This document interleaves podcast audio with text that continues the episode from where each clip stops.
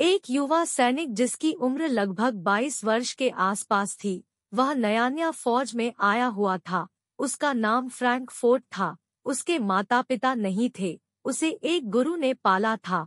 दो साल पहले उसके गुरु का देहांत हो चुका था। परंतु गुरु द्वारा कहे हुए कुछ शब्द फ्रैंक फोर्ट को आज भी याद थे। गुरु ने कहा था, फ्रैंक सैनिक बनना बुरा नहीं, परंतु किसी को मारना बुरा है। तुम हमेशा अहिंसा में विश्वास रखना। फ्रैंक अपनी ड्यूटी बहुत ही ईमानदारी से करता था। दो देशों में जगह को लेकर विवाद शुरू होने लगता है। यह विवाद बढ़ते भते युद्ध का रूप ले लेती है। दोनों देशों के बीच युद्ध शुरू हो जाती है। युद्ध के समय फ्रैंक कहीं दिखाई नहीं दे रहा था, जिसके कारण सभी को लगा कि फ्रैंक युद्ध का मैदान छोड़कर भाग गया है, परंतु ऐसा नहीं था। फ्रैंक उसी युद्ध के मैदान के थोड़ी दूरी पर छुपकर सैनिकों को देख रहा था कि कोई सैनिक जख्मी या घायल तो नहीं हो गया। उसने देखा कई सैनिक घायल हो गए हैं।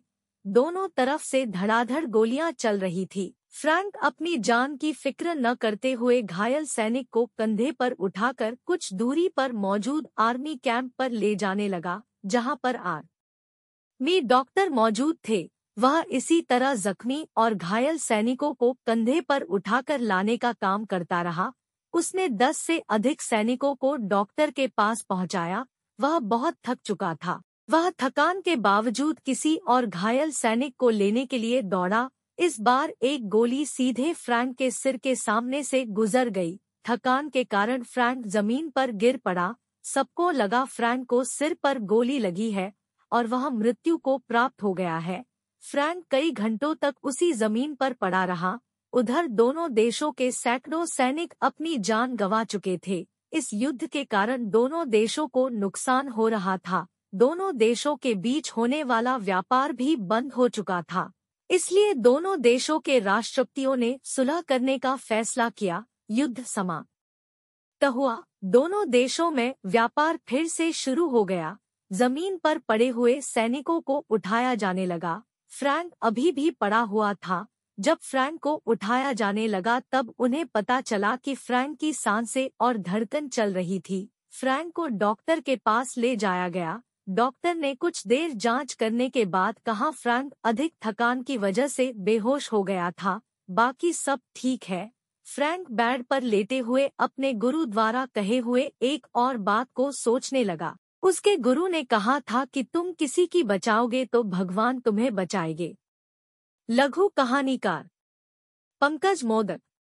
A young soldier who was around twenty two years of age he had just join the army his name was Frank Fort he didn't have parents He was brought up by a guru.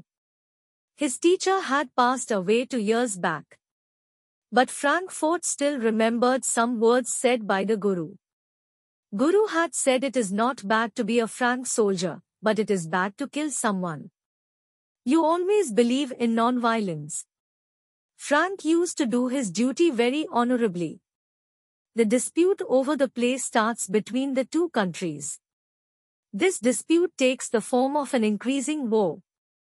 A war starts between the two countries. Frank was nowhere to be seen during the war, due to which everyone thought that Frank had fled the battlefield. But it was not. Frank was watching the soldiers hiding at a distance of the same battlefield to see if any soldier was injured or injured. He saw that many soldiers were injured. There was a lot of firing from both the sides. Without worrying about his life, Frank started carrying the injured soldier on his shoulder to the army camp at some distance, where army doctors were present.